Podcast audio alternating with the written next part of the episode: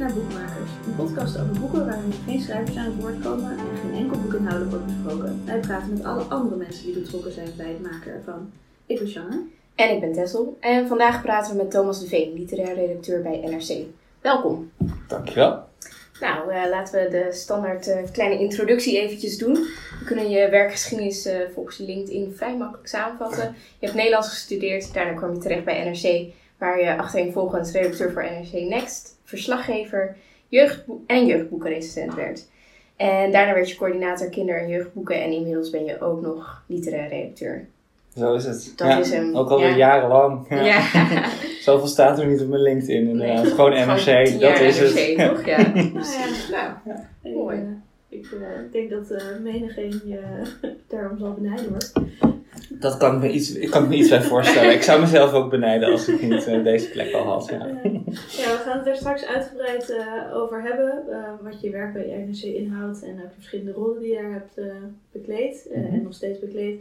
Maar we vragen eerst dus altijd um, aan onze gasten, wat lees jij nu? Dus we zijn heel benieuwd. Wat ja. lees jij nu? Ja, moet ik even denken, wat, wat ligt er ook weer allemaal op mijn nachtkastje? uh, want ik ga natuurlijk niet zeggen wat ik alweer voor de volgende krant ga bespreken, nee, want nee, dat is nee, gevoelige informatie. Precies, gewoon als... maar als, waarschijnlijk als, als we het uitzenden is dan dat staat het dan drie keer. Oh ja, dat is ook zo. Ja, dat is ook zo. Ja, nou, wat ik er zijn een heleboel boeken van collega's verschenen uh, van de krant. En als ik dus vrij heb, dan vind ik het ook wel leuk om die gewoon te lezen. Dus ik ben nu bezig in het boek over de kunstmarkt van mijn collega's Pieter van Os en Arjen Ribbens. Dat tussen ah, kunst en cash ja, heet. Ja. ja.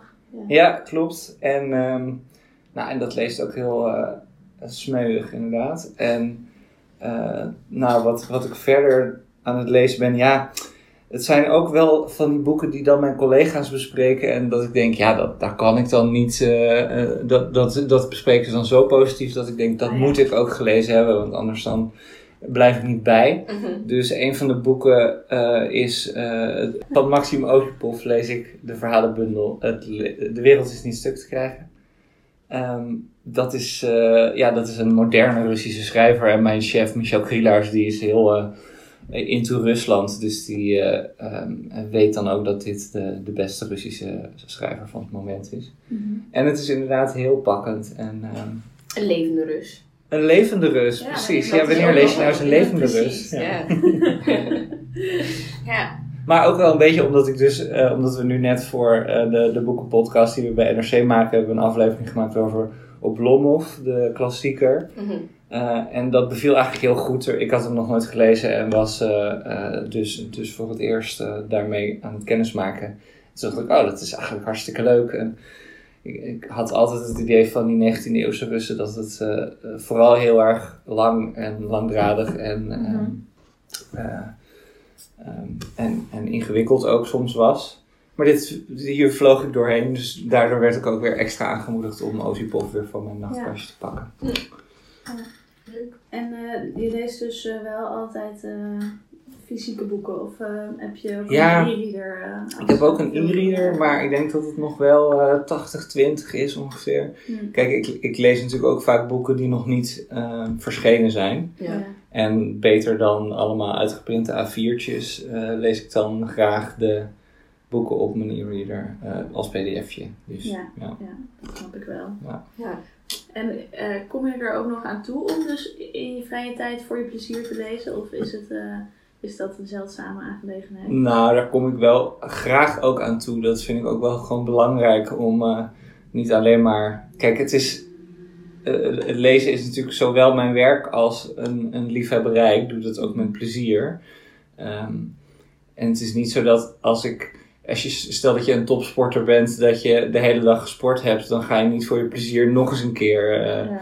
Een, een, stuk hardlopen of zo. Want dan ben je daar fysiek niet meer toe in staat. Maar Ja. met lezen kun je eigenlijk fysiek heel goed nog, uh, nog doorgaan. Dus juist om te markeren dat ik dan niet aan het werk ben, kan ik dan nog wel eens een, uh, een, een, boek voor mijn plezier pakken, inderdaad. Ja. Of in het weekend. Ja, het is natuurlijk. eh, het is niet gezegd dat ik s'avonds of in het weekend helemaal niet voor mijn werk bezig ben. Maar ik kan het wel op die manier afwisselen. Ja, door ook nog in een ander boek bezig te zijn. En uh, wat ben jij nu aan het lezen? Uh, ik heb net. Uh, Als je maar gelukkig bent van eh, Jessica Geel en eh, Robert Blokland gelezen. Dus dat was eh, Oh, ja. allemaal interviews met eh, mensen uit de LHBTQIA community. Eh, dus dat was wel leuk. Eh, wel heel divers en eh, nou ja, het is wel leuk om te zien dat het toch geen eh, eenheidsworst eh, Heb je dan ook Gloeien gelezen van Edward van de Vendel? Nee, Want het gaat dan weer over allemaal jongeren Al- die allemaal in jongeren. dat, Ik heb er eh, wel doorheen lopen bladeren. ja, Ja, dat is wel ja. leuk, ja. dat is ook Ja. wel leuk. Dus dat is ook nog wel een goede inderdaad. Ja. Eh, en ik ben het Boekenweekgeschenk aan het lezen. Ah. Een, beetje, een beetje verlaat misschien. Ik heb altijd het gevoel dat er een soort tijdspanne voor is. Ja. Waarbinnen je het Ja. Boekenweekgeschenk Ja, gaan lezen. ja. En dat ik er eigenlijk al ver overheen ben. Nou, maar- in de boekenweek toch? in de Dat is het Boekenweek, moment. ja. Het is ook zo dun, dus eigenlijk zou dat moeten kunnen. Maar nee, goed. Het is er niet van gekomen. Dit is ook Dus nu- mooi. Goed dat je het nu nog kan lezen, toch? Het Ja. kan gewoon. Dat Ja. hoeft ook niet. Ja, Dat is helemaal waar. Dat is helemaal waar. dus ja. En jij? Eh, ja, ik was eh, begonnen in eh, dat boek dat daar ligt, eh, Beer, van, hoe heet ze nou? ook weer? Marion Engel. Marion Engel. Marion Engel. Ja, ja, Engel. ik was heel erg in de war over dat dat dus eh, vertaald is, want Ja. die, ne- die naam is zo Nederlands. Ja. Maar ik, eh, ja, ik, tot nu toe, eh, ik ben echt pas op eh, pagina 20 of zo. En tot nu toe vind ik het vooral, moet ik een beetje wennen aan, dus ik lees het wel als vertaling, maar aan het taalgebruik. Het is een beetje gek. Ja. Maar- Is het omdat het eigenlijk gewoon een wat ouder boek is? Ja, dat weet ik niet. Ik Oh. weet, want ik weet het origineel niet. maar ik weet niet waar het aan ligt. Maar Ja. ik ben wel geïntrigeerd, dus ik wil nog wel doorlezen. Nou ja, dat moet ook, want we gaan het met onze leesclub bespreken. precies. Maar niet nu, want dit, hier gaan we niet inhoudelijk Nee, over nee, nee, nee, nee, nee, nee, nee, nee. Nee, nee, absoluut niet. Nee.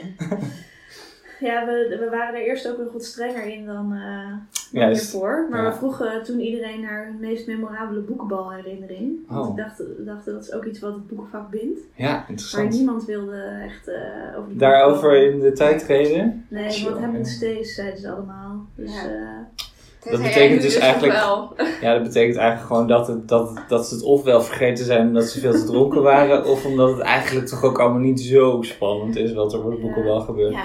Er moet natuurlijk een zekere mystiek omheen blijven hangen om, eh, ja. om te rechtvaardigen dat eh, het blijft bestaan. En dat Ja. we er altijd maar eh, zo... eh, zo moeilijk over doen met Zo moeilijk over bijna het ja. boekbal geruineerd. Ja.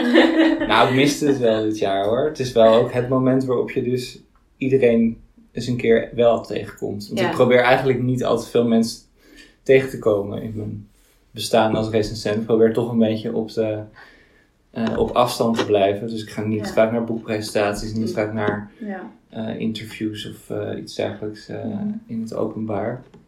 Maar ja, dan, dan is het dus wel leuk als het boekenbal dat Ja. ene moment in het jaar is waarop je dan Ja. Waarop sowieso iedereen er is, dus dat het ook niet gek is als ik er ook ben. Ja.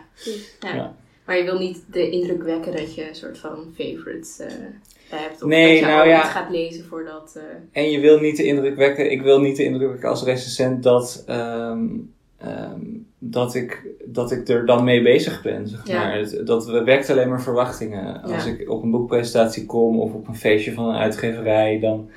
Ja, dat is, zijn eigenlijk ook een beetje de. ehm, ik weet niet hoe- of een schrijver dat ook zo zou ervaren, maar ik beschouw dat dan toch gewoon als een, een vrije tijdsplek voor schrijvers. mm. En als daar dan weer een werkpersoon, namelijk een recensent bij komt, dan Ja. voel je ook weer niet vrij om gewoon ehm, eh, vrije tijdachtig te doen of zo. Ja, dus dus eh, ik vind dat dan toch iets te, te formeel of te zakelijk, omdat het toch van een uitgeverij is, Ja. om daar dan te zijn. Dus ik kom alleen op boekpresentaties als ik de schrijver echt persoonlijk ken. Zeg maar. Ja. Ja. Ja. Dus een beetje afstand houden, dat is wel mijn eh, Ja. Nou ja, doel. dat, is, eh, past perfect bij deze tijd. Ja. ja, dat is waar. Eh, Anderhalve meter samenleving af van letteren. ja, Ja. precies. Ehm, nou, we, we hadden het er net natuurlijk al eventjes over eh, van eh, heb je überhaupt nog wel tijd om in je vrije tijd te lezen? Eh, want dat, je moet ook veel lezen voor werk. En we waren eigenlijk eh, heel benieuwd ehm, hoe ziet een dag voor jou, een werkdag, eruit? Ehm, nou, het verschilt een beetje per dag van de week. We hebben sowieso een dag op de krant dat we met elkaar eindredactie aan het doen zijn. eh, omdat de boekenbijlagen eh, gewoon door een vormgever wordt, eh, in elkaar wordt gezet. En daar moeten we dan koppen bij bedenken. En die stukken allemaal nog een keer tegen het licht houden. Maar goed, die, stukken zijn ook al eerder in de week geredigeerd en gelezen. En dat doe ik dan gewoon eh, s ochtends. eh, kijk ik wat er in mijn mail zit en wat er, wat er te doen is.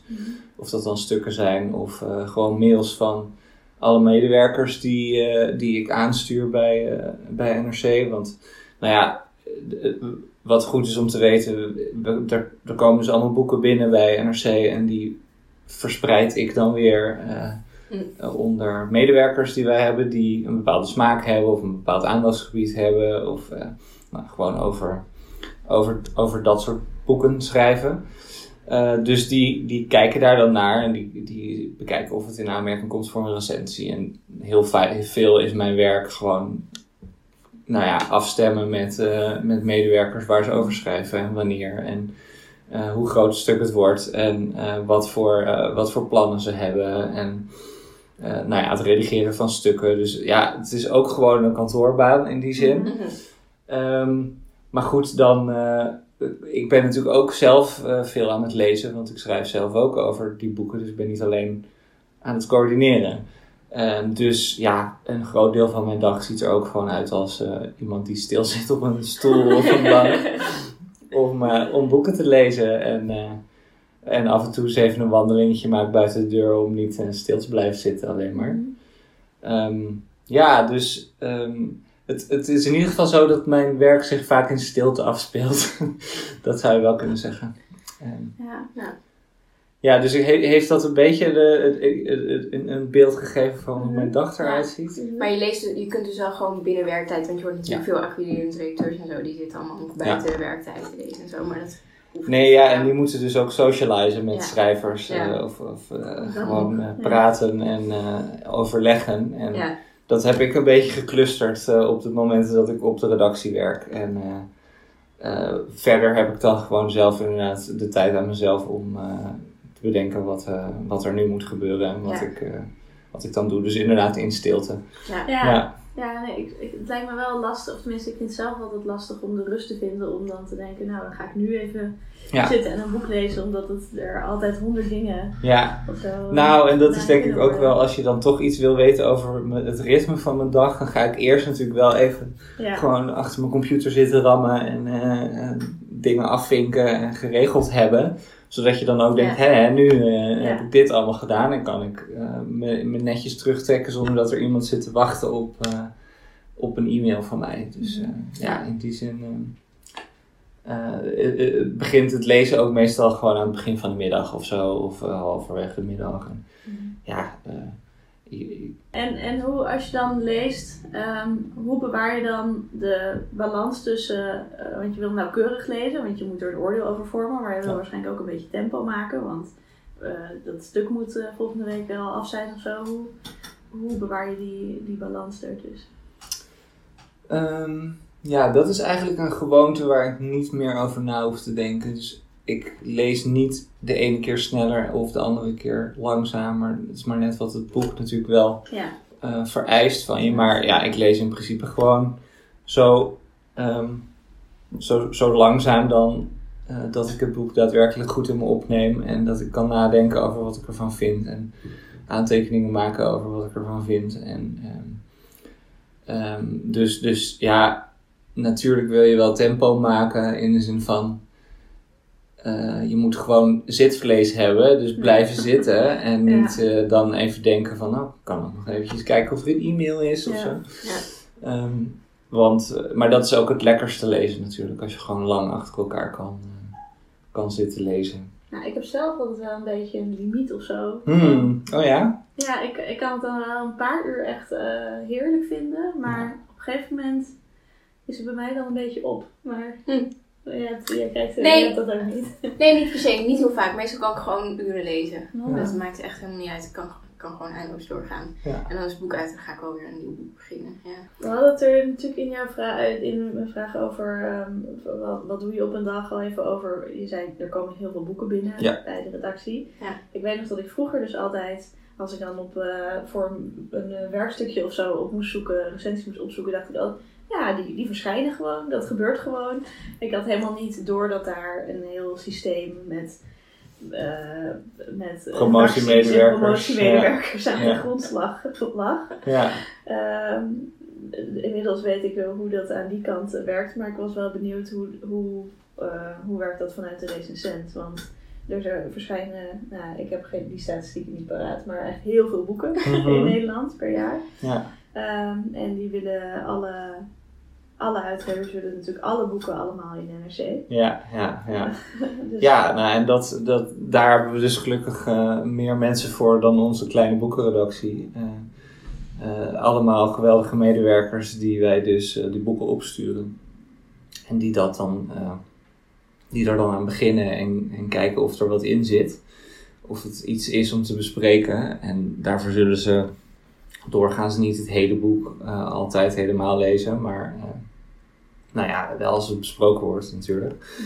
Maar ja, die maken dus ook een selectie. Net als dat, dat ik eh, selecteer ehm, wat, we, eh, eh, wat ik zelf doe, waar ik zelf over wil schrijven. En ja, kijk, de, de boeken die naar NRC worden opgestuurd, daar snappen de uitgevers ook wel van dat niet alles, alles wat er verschijnt in de, het interessegebied van NRC valt. Dus het zal, wat fictie betreft, waar ik dan over ga, eh, ehm, zal dat eh, wat literaire fictie zijn. En ehm, eh, nou ja, in die zin sturen ze ook niet alles op wat er verschijnt, maar wel de boeken waarvan ze denken dat maken we kans om in NRC te, be- eh, besproken te krijgen.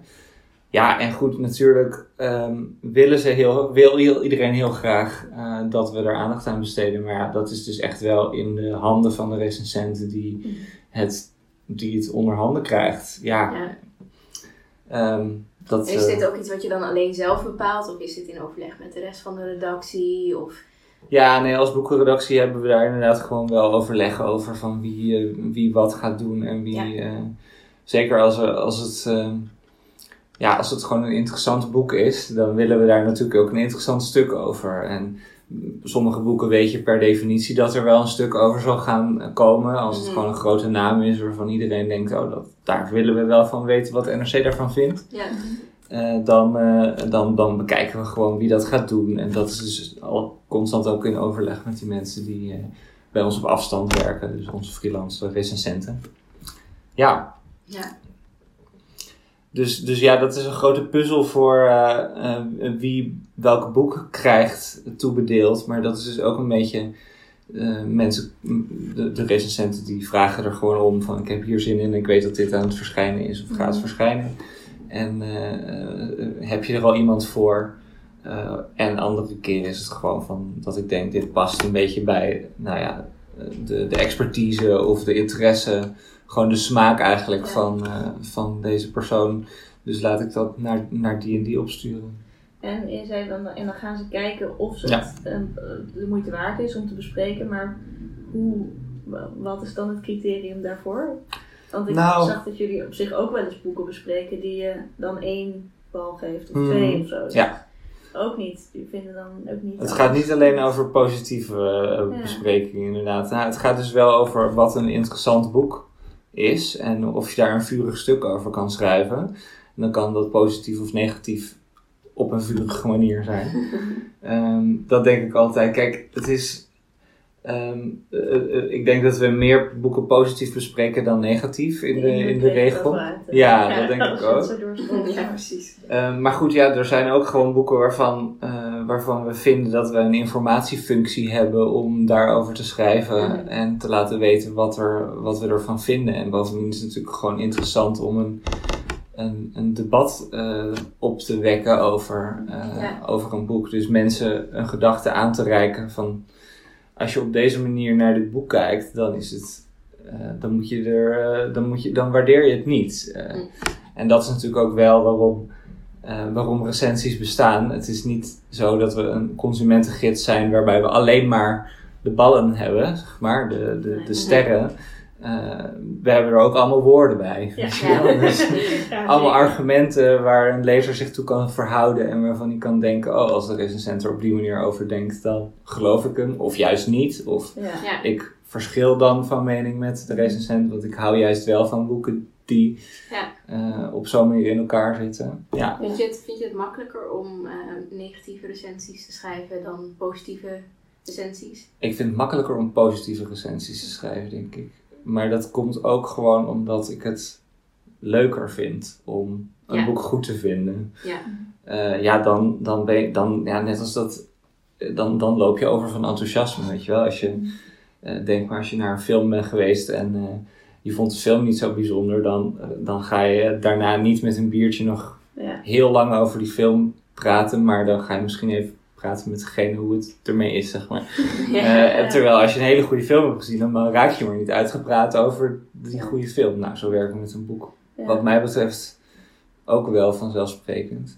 Ja, behalve dan wanneer, ehm, wanneer er dus gewoon iets interessants te vertellen is over hoe, eh, hoe dat boek niet werkt. Of hoe dat boek niet geslaagd is, niet goed, goed is. En Ja.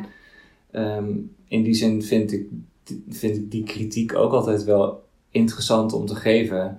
Ik, ik denk dat de, de, de ehm, afweging tussen wel en niet bespreken is altijd een beetje.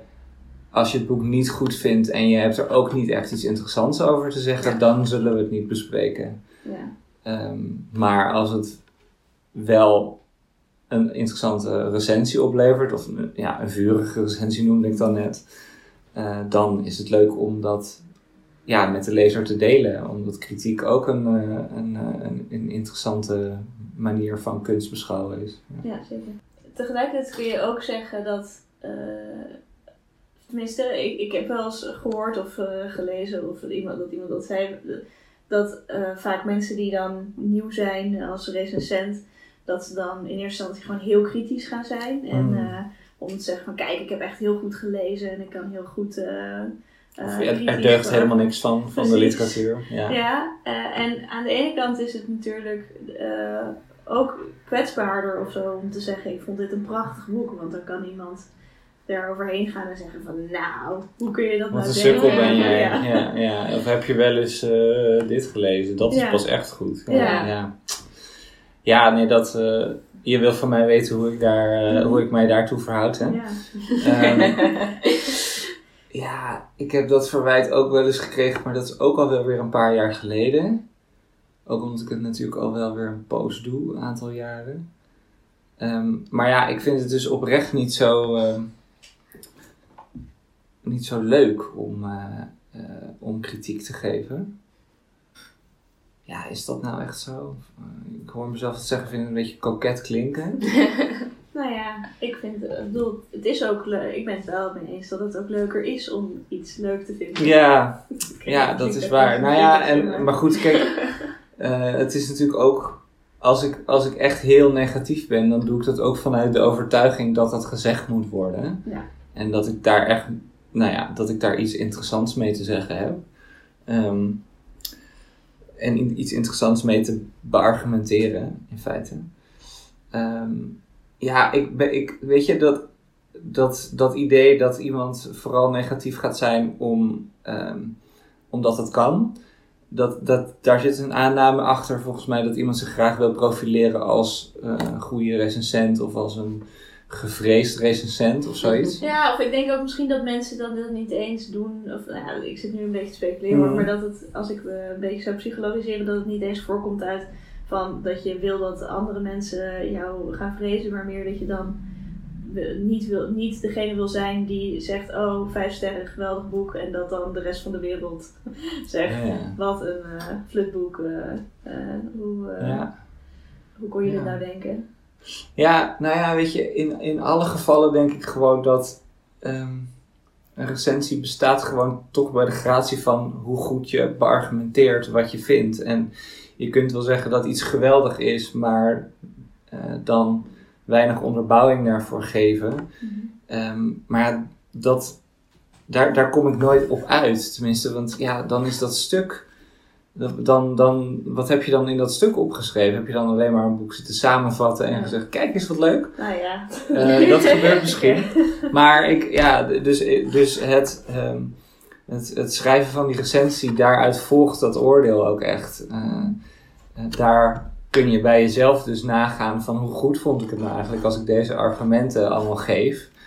Ja. Wat is, wat is, eigenlijk zie je dan aan het einde, als je je mening hebt gegeven vanuit ja, zeg maar je leeservaring die je, die je in een recensie hebt weergegeven, eh, daar zie je dan aan wat je oordeel is. Ja. En dan, dan vind ik dat niet kwetsbaar, want dan zitten daar toch wel argumenten achter. Ja. Dus dan voel ik me daarin niet, eh, ehm, ehm, niet, eh, niet, niet, niet terughoudend Nee, in nee, of zo. Terwijl ja, ik denk ook altijd kan iedereen weer iets anders daarvan vinden. Ja. En ehm, ik, zei, ik vind het ook eigenlijk altijd heel erg leuk als mensen tegen mij zeggen van... Nou, dat boek wat jij vijf ballen hebt gegeven, ik weet het niet hoor.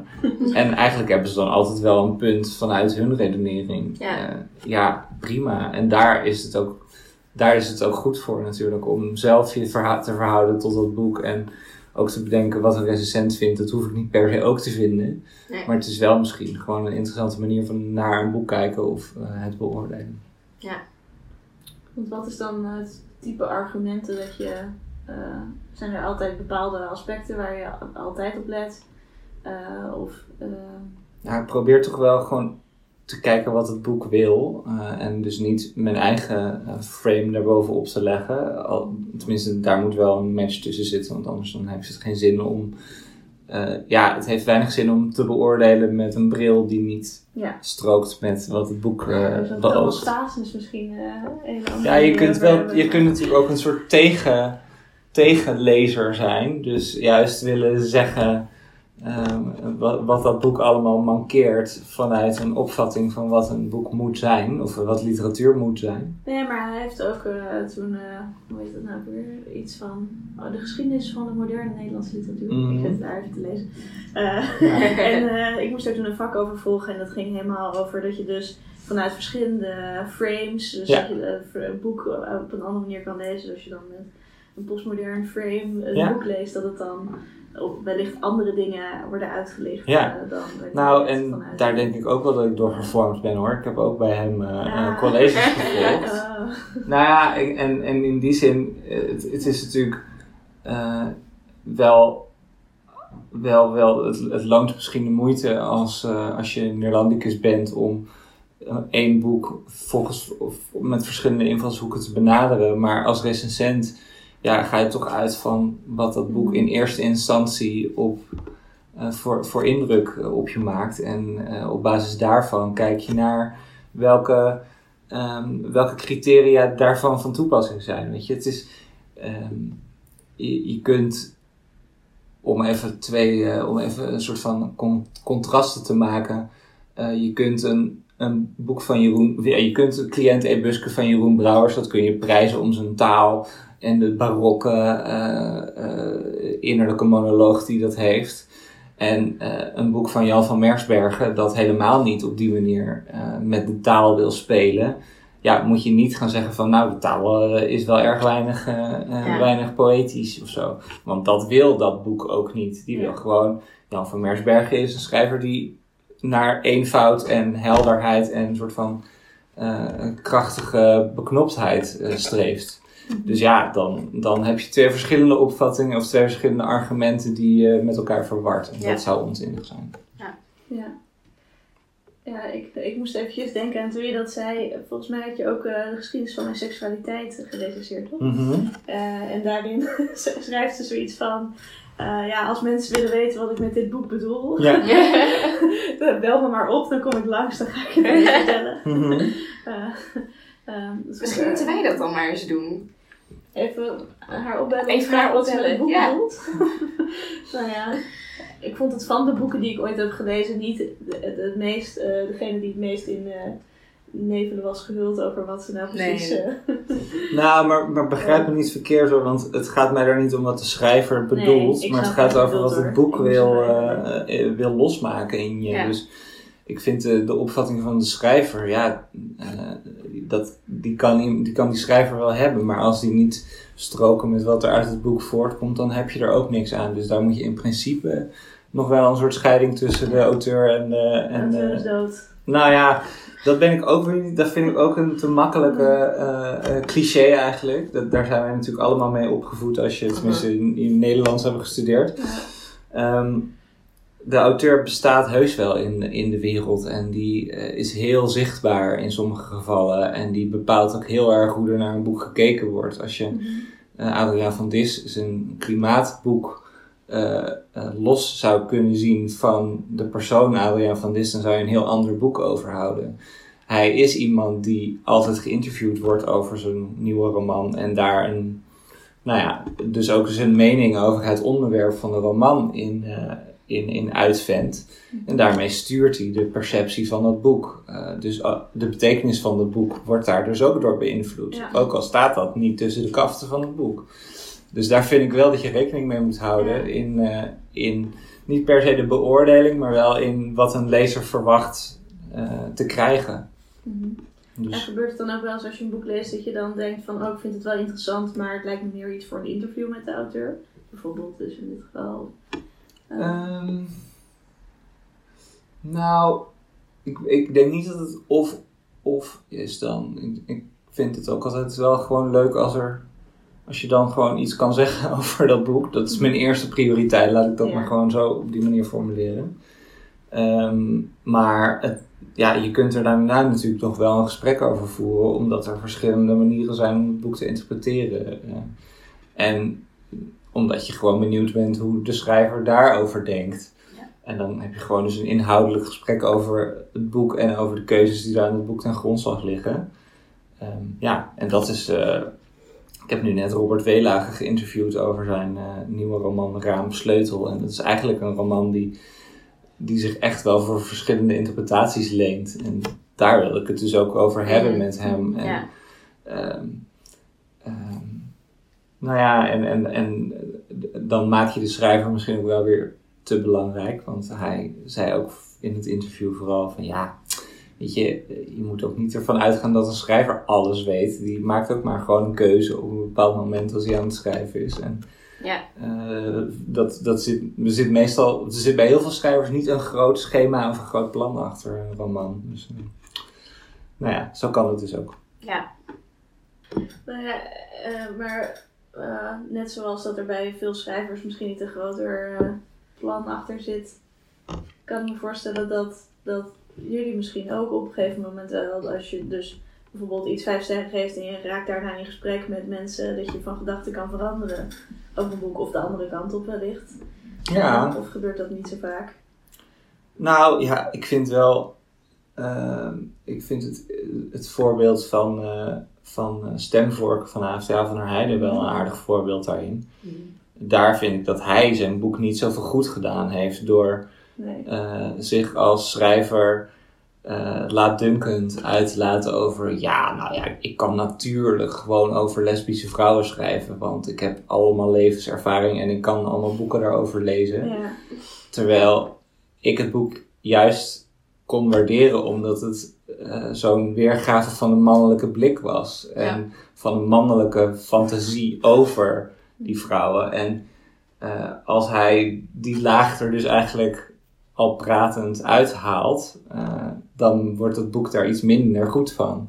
Mhm. Ehm, dus ja, wat dat betreft zou een schrijver, zou een schrijver alleen maar het gra- raadsel moeten vergroten, zeg maar. En te zeggen, ja, misschien heb ik wel allemaal informatie. Kijk, eh, zolang een boek een interessante interpretatie oplevert, Ja. ehm, eh, moet de schrijver daar niet iets over gaan zeggen die die interpretatie onderuit haalt. Want dat is gewoon zijn taak niet van de schrijver. Ja. Eh, als, dat, dat, en dat betekent dus ook dat de schrijver niet de macht heeft om de interpretatie te sturen. En veel schrijvers die, nou ja, zijn er misschien dan toch wel een beetje eh, beschroomd voor om eh, het maar gewoon aan de lezer over te laten. Eh, zie een, een, een Adriaan van Dis die wel gewoon over klimaat Mhm. en over zijn mening over hoe we daarmee omgaan een interview geeft. Ja.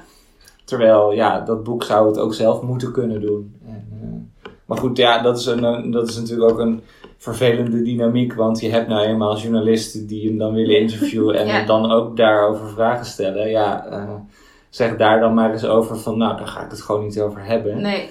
Ik kan ook Robert Welagen niet interviewen over die verschillende interpretaties en gewoon laten zien dat er allemaal verschillende interpretaties mogelijk zijn. Ja. En zonder dat hij dan zegt, oh, die interpretatie had ik nog niet bedacht.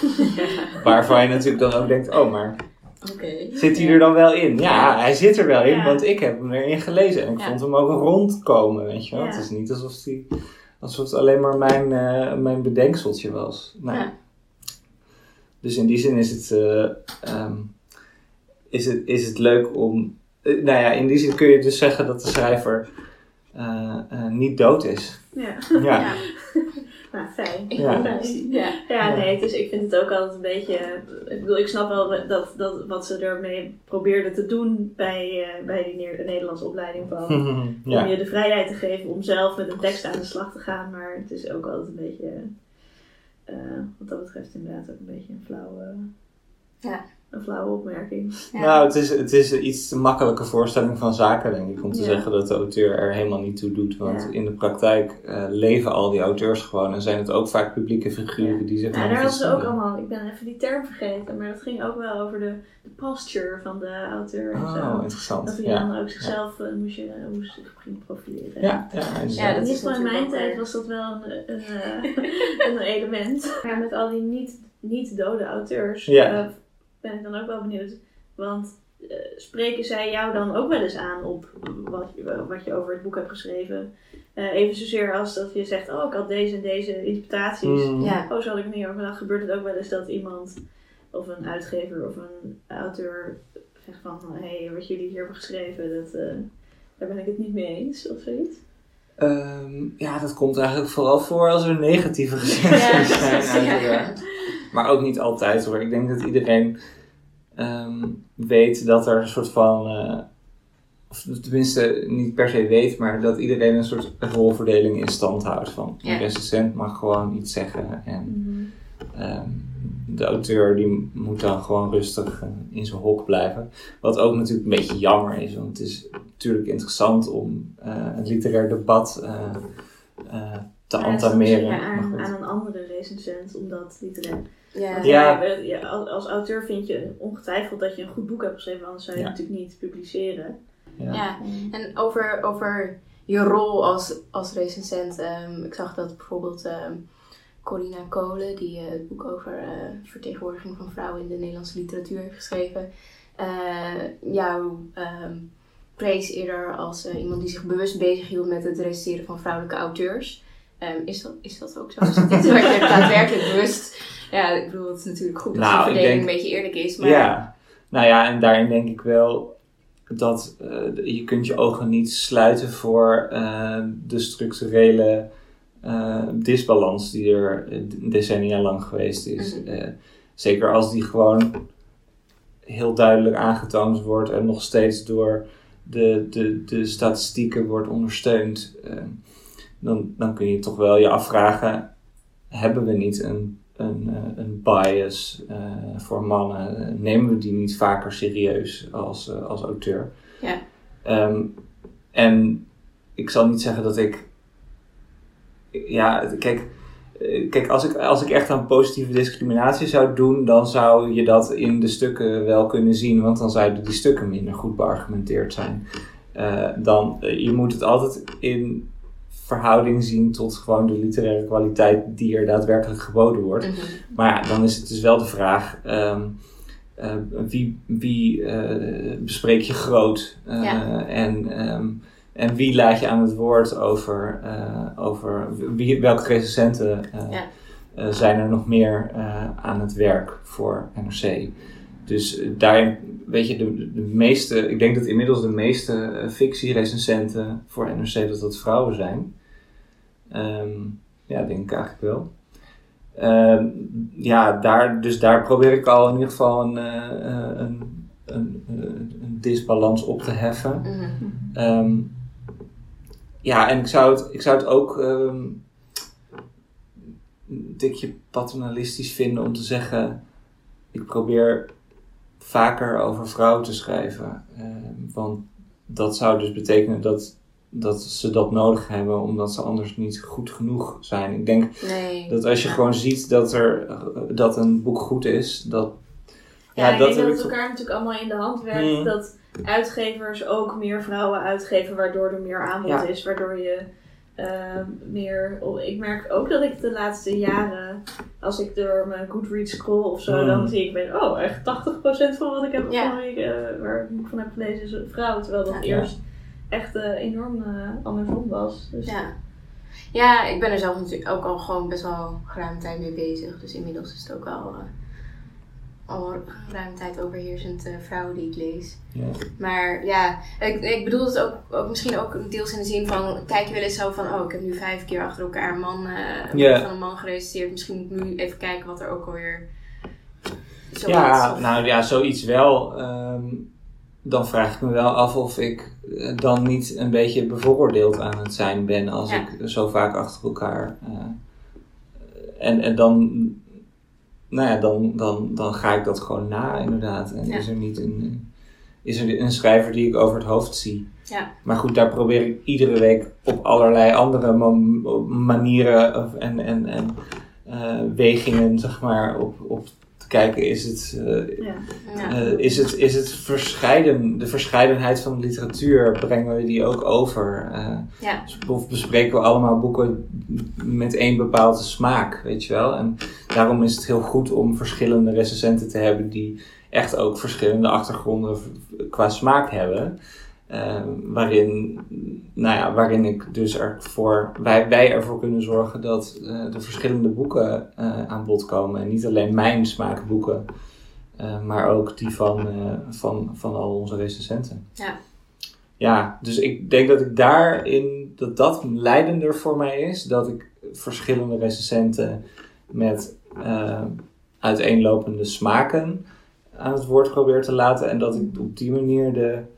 Ehm, dat, je, dat, dat- je daardoor ook weet dat de literaire eh, kwaliteit gewoon altijd vooraan staat. Ja. Eh, met medeneming van diversiteit in smaken. Want literaire kwaliteit en diversiteit staan natuurlijk niet haaks op elkaar. Het is Nee, gewoon nee. dat eh, ehm, wanneer iemand zowel uit literaire smaak oordeelt als gewoon een bepaalde interesse heeft, dan, eh, dan komen die op heel samen. Ja.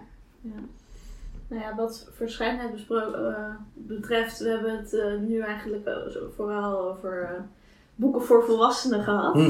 Ehm, en, eh, maar kinderboeken, eh, dat is eigenlijk waar je volgens mij mee hebt begonnen. Ja, dat heb ik Bent het langst gedaan. recensent? Klopt. Ja. Eh, en daarvan verzorg je nog steeds de coördinatie.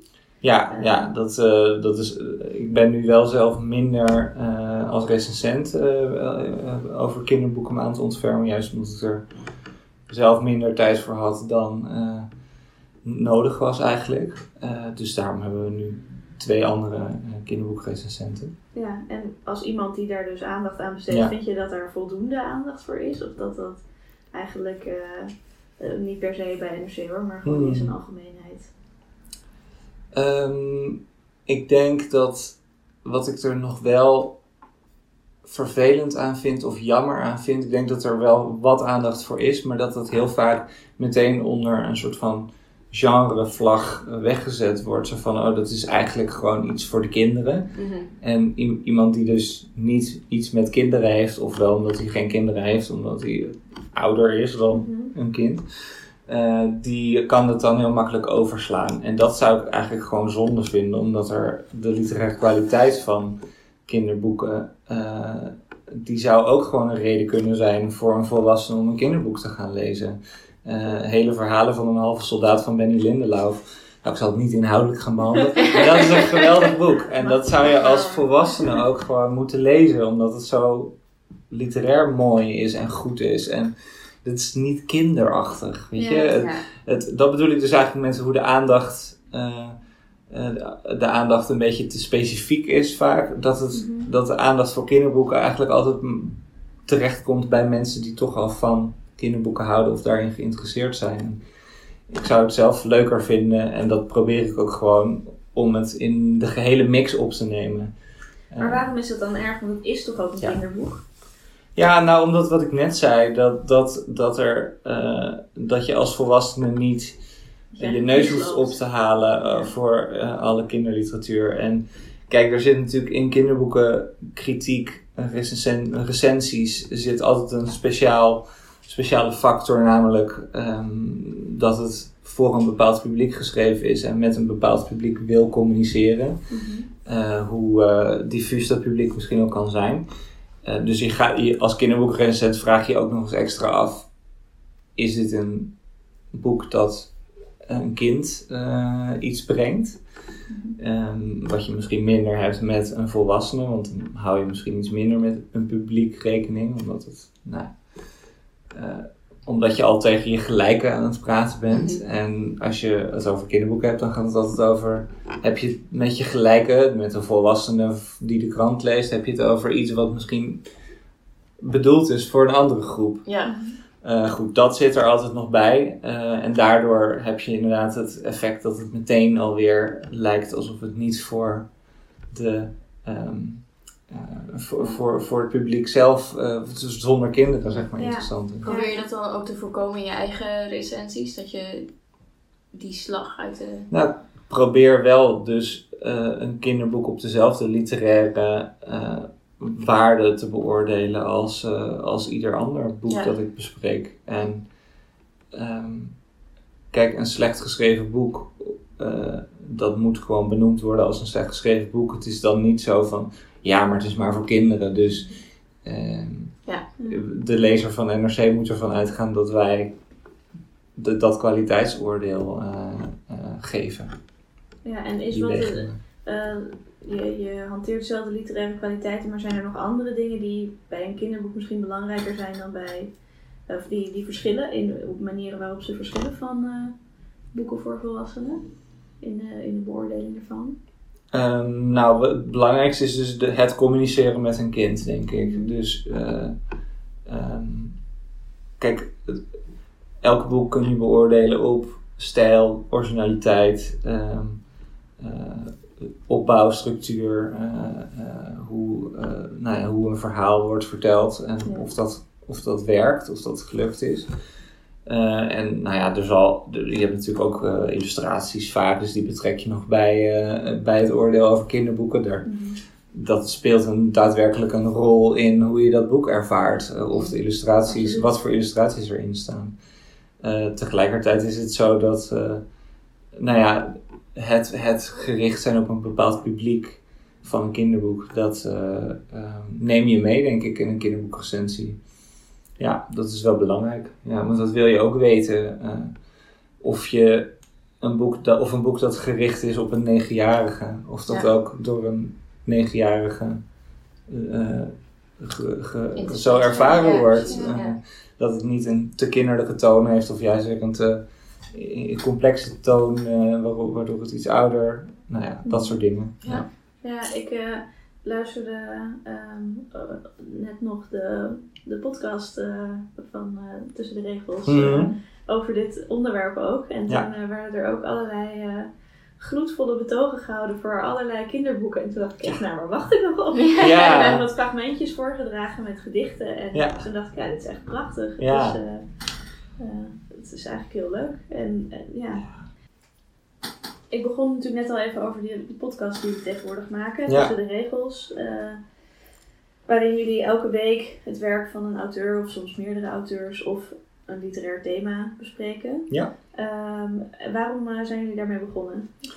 Nou, het was al een hele lange wens eigenlijk van ons als boekenredactie. Ehm, Het past natuurlijk ook nu binnen een groter plan, denk ik. ja, dat klopt. NRC heeft eh, timmert hard aan de weg qua podcast, dat is zeker Ja. zo.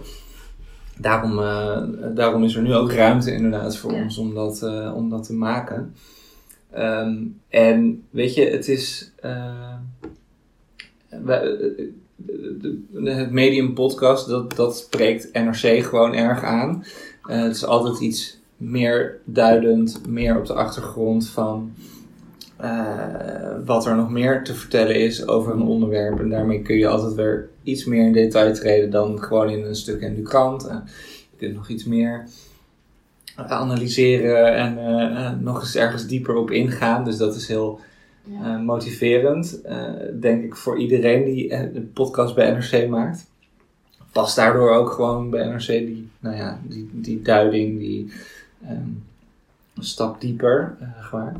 Um, en we, ja, dus in dat opzicht hadden we gewoon een, een, een grote wens om, om een boekenpodcast te maken. En mhm. ook om een boekenpodcast te maken zoals die er nog niet was. Want je hebt natuurlijk uh, veel. Uh, het, het, het standaard format van een boekenpodcast is gewoon een, een soort leesclub. Waarbij mensen ja. die je kent, uh, doordat je hun podcast volgt, um, mm elke keer een, een boek bespreken. Nou, dan wordt het dus een boekbespreking van ik vond dit leuk en ik vond dat uh, wat minder. En ook wat vond jij ervan? Nou ja, dat, dat is er al goed en dat is er ook dat is er leuk. Uh, dat wilden we dus niet maken, want dan hadden we, ja. nou, dan hadden ja. we weer, uh, het, maakten we hetzelfde. En natuurlijk ook uh, boekenpodcasts waarin interviews gedaan worden met schrijvers. Dus we dachten ook, we gaan niet een schrijver weer interviewen, want dat bestaat al. Dus um, het, ging, het gaat bij ons echt altijd een beetje vanuit een boek vertrekken we naar een thema om het juist uh, in context te plaatsen, om het ja, om te kijken wat er tussen de regels staat, om dus ja. te, iets meer analyse te, te doen over de plek van het boek binnen de, mm -hmm. uh, in de wereld of in de literaire context of in de traditie. Uh, ja, dat is Um, dat is ook nog gewoon elke keer weer zoeken, uh, omdat we nog maar net begonnen zijn voor ons gevoel. We maken hem elke week, maar ja, het voelt ook nog alsof we nog elke week weer aan het leren zijn hoe het moet. Um, nou ja, en ook om uitnodigend te zijn. Dus je hoeft het boek niet per se gelezen te hebben om wel de podcast te kunnen volgen. Uh, ja. Dat, dat, uh, um, en zowel, en andersom ook. Dus als je het boek wel al gelezen hebt, dan moet de podcast niet alleen maar uh, vertellen wat je al had, had kunnen lezen. Dus uh, ja, we gaan daaruit vanuit onze expertise als NRC-recensenten. We hebben er dus altijd een gast uh, bij, of een recensent of iemand van buiten die er iets van weet, van het onderwerp waar het dan over gaat. Of de schrijver. Ja. Ja, dus het is heel motiverend ja. voor ons om een podcast te maken. Het is echt iets nieuws. op een nieuwe manier ook weer met een boek bezig zijn dan alleen we maken een recensie of we maken een interview of we maken een vergelijking. Ja. Dus het, is, het is echt onze bedoeling om het gesprek over een boek uh, uh, verder te brengen. Mhm. Dus dan gaat het eigenlijk ook niet per se over, ja, ik vond dit of ik, uh, ik vond het niet zo interessant of niet zo goed. Maar eigenlijk juist hoe, hoe je er naar kijkt. En ja. dat je op verschillende manieren naar een boek kan kijken. Mhm. Waardoor, je dat, waardoor je daarover een interessant gesprek ja. kan voeren. Ja. Nee, de, de afleveringen inderdaad over, nou ja, grotendeels over het boek van AFT van de Heide. Dat ja. vond ik inderdaad ook wel. Daar zag je dat ook wel goed aan af, inderdaad. Die, ja, ja. Wat je net ook zei, inderdaad, op zoek gaat naar hoe je het kan bekijken, hoe je het kan benaderen. Precies. En dan gaat het dus ook niet zozeer meer ja. over ons oordeel, uh, want daar hebben we de recensie wel voor. Ja. Maar gewoon over ja, wat, er, wat er interessant is aan dat boek of wat je, wat je daarover kan vertellen. En dat vind ik eigenlijk ook het leukste. Um, ja, om, om gesprek op gang te brengen. Ja. Om, ja, omdat de, het oordeel van één iemand, uh, dat, dat, dat is niet het eindoordeel over een boek, weet je wel. En, ja. uh, het is altijd afhankelijk van smaak, van context, van, uh, van, van manieren van zien. Ja, dus als we daar iets meer over kunnen um, lospeuteren door, door daar een podcast over op poten te zetten, dan, uh, dan is dat alleen maar fijn. Weet je, we hadden, onze eerste aflevering was over Lalegul. Nou daar kun je zoveel verschillende ja. uh, uh, kanten mee op. Tenminste, dat is natuurlijk heel politiek geïnterpreteerd. Het is ook heel stilistisch besproken in recensies van is dit nou goed geschreven of niet. En nou ja, daar kun je ook weer een ander oordeel over hebben. Ik had zelf heel erg het gevoel van die, die stijl die zegt ons iets over hoe zij in de wereld treedt als mm-hmm. kind van Turkse ouders. Dat uh, aan, haar, aan haar klasse wil ontstijgen. En ja. daardoor een soort van moeilijke woorden gebruikt om, ja. Ik heb Correct. het, Nou. het eerste, het eerste eh, hoofdstuk of zo geluisterd. Ja, ja. En, ja. eh, maar ik vond het inderdaad ook eh, ze- ongeveer ieder woord wat je kan bedenken dat je kunt vermoeilijken. Ja, klopt. Ja. Synoniemen. ja, en waarom zou ze dat toch doen? Daar, Ja. dat is dan de vraag die Ja, wij ons het stellen kan bij niet de anders dan podcast. dat je dat niet, dat je je daar niet van bewust bent en anders Precies. zou een redacteur je er op zijn minst op wijzen. Dus het is dan. Dus het heeft betekenis. Ja. En dat, Ja. dan gaat het niet per se over van is het nou een goede zin of niet. Maar wat doet dat met je leeservaring? En dat vind ik dan een leuke vraag om in een podcast te beoordelen. Ja. Los van een recensie waar Ja. je nou ja, daar een waardeoordeel aan geeft. Ja. dus dat is echt eh, wat ons betreft heel motiverend om op een andere manier weer eh, een boek meer ruimte te geven en meer eh, Ja, context. Ik denk dat we langzaamaan eh moeten gaan afronden, maar er was één onderwerp dat we ook nog met je wilden bespreken. En dat is namelijk eh, plaatsnemen in juries. Mhm. Want jij mailde ons al eh, dat jij bijvoorbeeld dus ooit gevraagd was voor de Libris eh, jury. Ja, En daar toen voor hebt bedankt. ja. Ehm, maar je hebt wel, zagen we in, vooral jongere prijzen, volgens mij, in de jury gezeten. Ja. Gouden Kasteel, Gouden Palet, Ja. Right Now. Ja. Eh, Ja, precies. Wat is dan de afweging die je daarbij Nou, ehm, kijk, de Librisprijs, dat is zo een belangrijke, ehm, de hoofdprijs, zeg maar, voor de Nederlandse literatuur. En zo zijn er meer prijzen. Eh, dat ik eigenlijk ook vind dat ik niet mijn, mijn, mijn, mijn, mijn macht, zeg maar, op al die terreinen moet laten gelden. Ik vind dat ik als recensent al een positie heb waar, eh, waar ik genoeg ehm, kan bepalen eh, van wat ik belangrijk vind in de literatuur. En dat als die macht dus ook in een jury zit en ook in eh, weet je, eh, commissies of iets dergelijks, dan concentreert zich wel heel veel macht bij mij. Mhm. En dat vind ik eigenlijk helemaal niet zo'n gemakkelijk idee en ook niet goed voor de literatuur.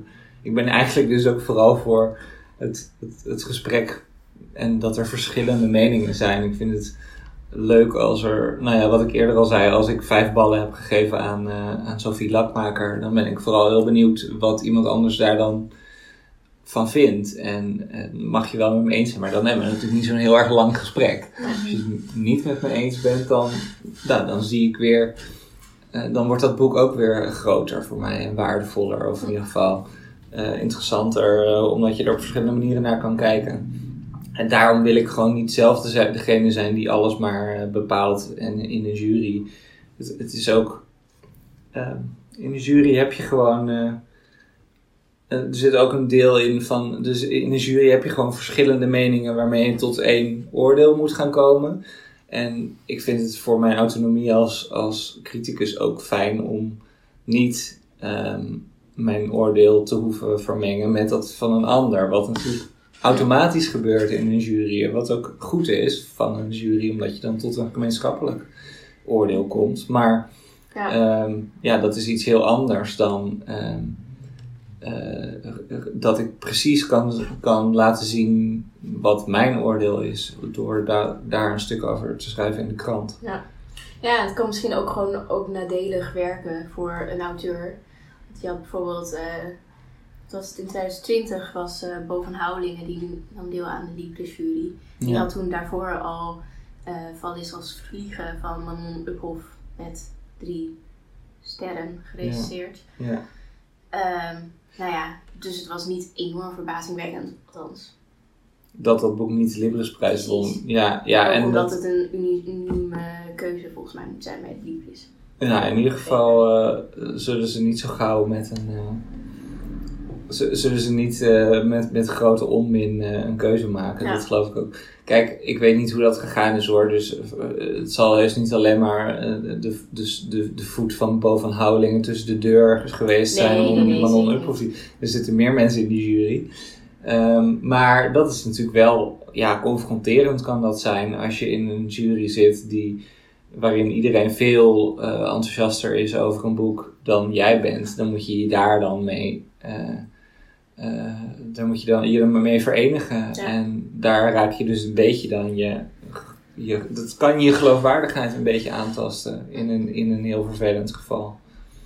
Ja. Als er, ja, als er als ik dit jaar in een jury zou zitten en iedereen zou laaiend enthousiast zijn over de nieuwe roman van Jessica Deurlacher, dan zou ik dat heel ingewikkeld vinden, omdat ik dat niet een, een goed boek vond. Ja, één, één, Ja, ja, één bal, ja. Ja. Maar goed, ja, sorry. Sorry, nu wrijf ik in een wond misschien, Ja. maar Ik weet niet of Ik Jessica ze luistert. Hallo Jessica.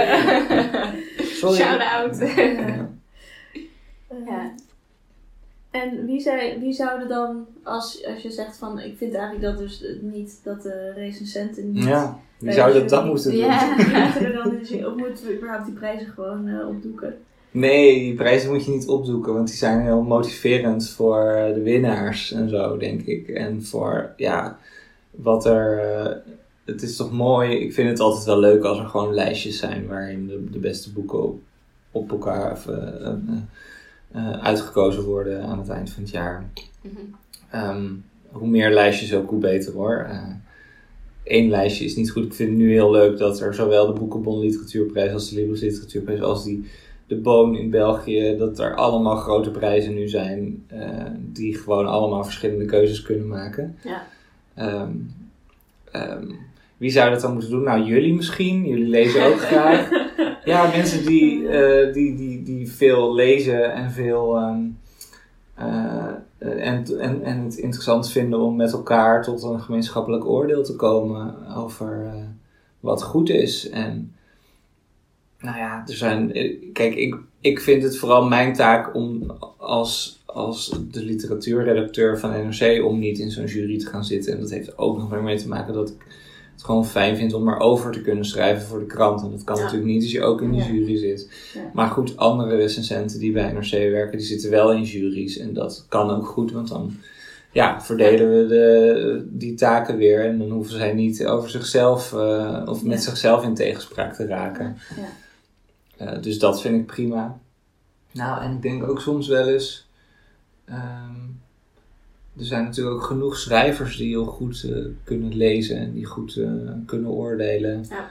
Die zullen echt niet per se alleen maar hun vrienden en hun vijanden groter en, kleiner maken door in, een, in een jury te zitten. Dus ja, misschien is dat. Daar, daar hebben heel, mensen heel verschillende meningen over hoor. Of schrijvers in juries moeten zitten. Dat is ook wel gewoner geweest in Ja. het verleden. Ja. Dat komt natuurlijk ook wel omdat dat wereldje klein is van schrijvers. En ik probeer daar dus een beetje buiten te blijven. En dat is ook Ja. een manier dus om dus er buiten te blijven door niet in juries te gaan. Ja. Gewoon, ja, onafhankelijk en daardoor geloofwaardig te kunnen zijn. Ja, dat kan ik me voorstellen. Want het, eh, ja, Nederland is wat dat betreft misschien ook gewoon net een te klein land. Ja, Eh, en, eh, en alle schrijvers en uitgevers en... het is in ieder geval zo'n klein land dat je allemaal in iedereen... Amsterdam. dus- Nou ja, en dat je iedereen dus op het boekenbal kan tegenkomen. Ja, Ja, ja. Dat er één, één boekenbal is genoeg Ja, om iedereen te zien. om iedereen Ja. te zien. Ja. Ehm, ja, heel erg bedankt voor dit leuke gesprek. Dankjewel. Of wilde jij nog eh, iets Nee, eh, nee. Ja, ik eh, eindeloos. Ja, je kunt eindeloos door praten. Eindeloos over boeken praten. En de inhoud ook, leuk. Ja. Oh, kunnen we ook eens. Ja. Ja. Ehm, ja, vond je dit een leuke podcast? Volg ons dan op Instagram, en Boekmakers. En tot de volgende aflevering. Tot de volgende. Bedankt.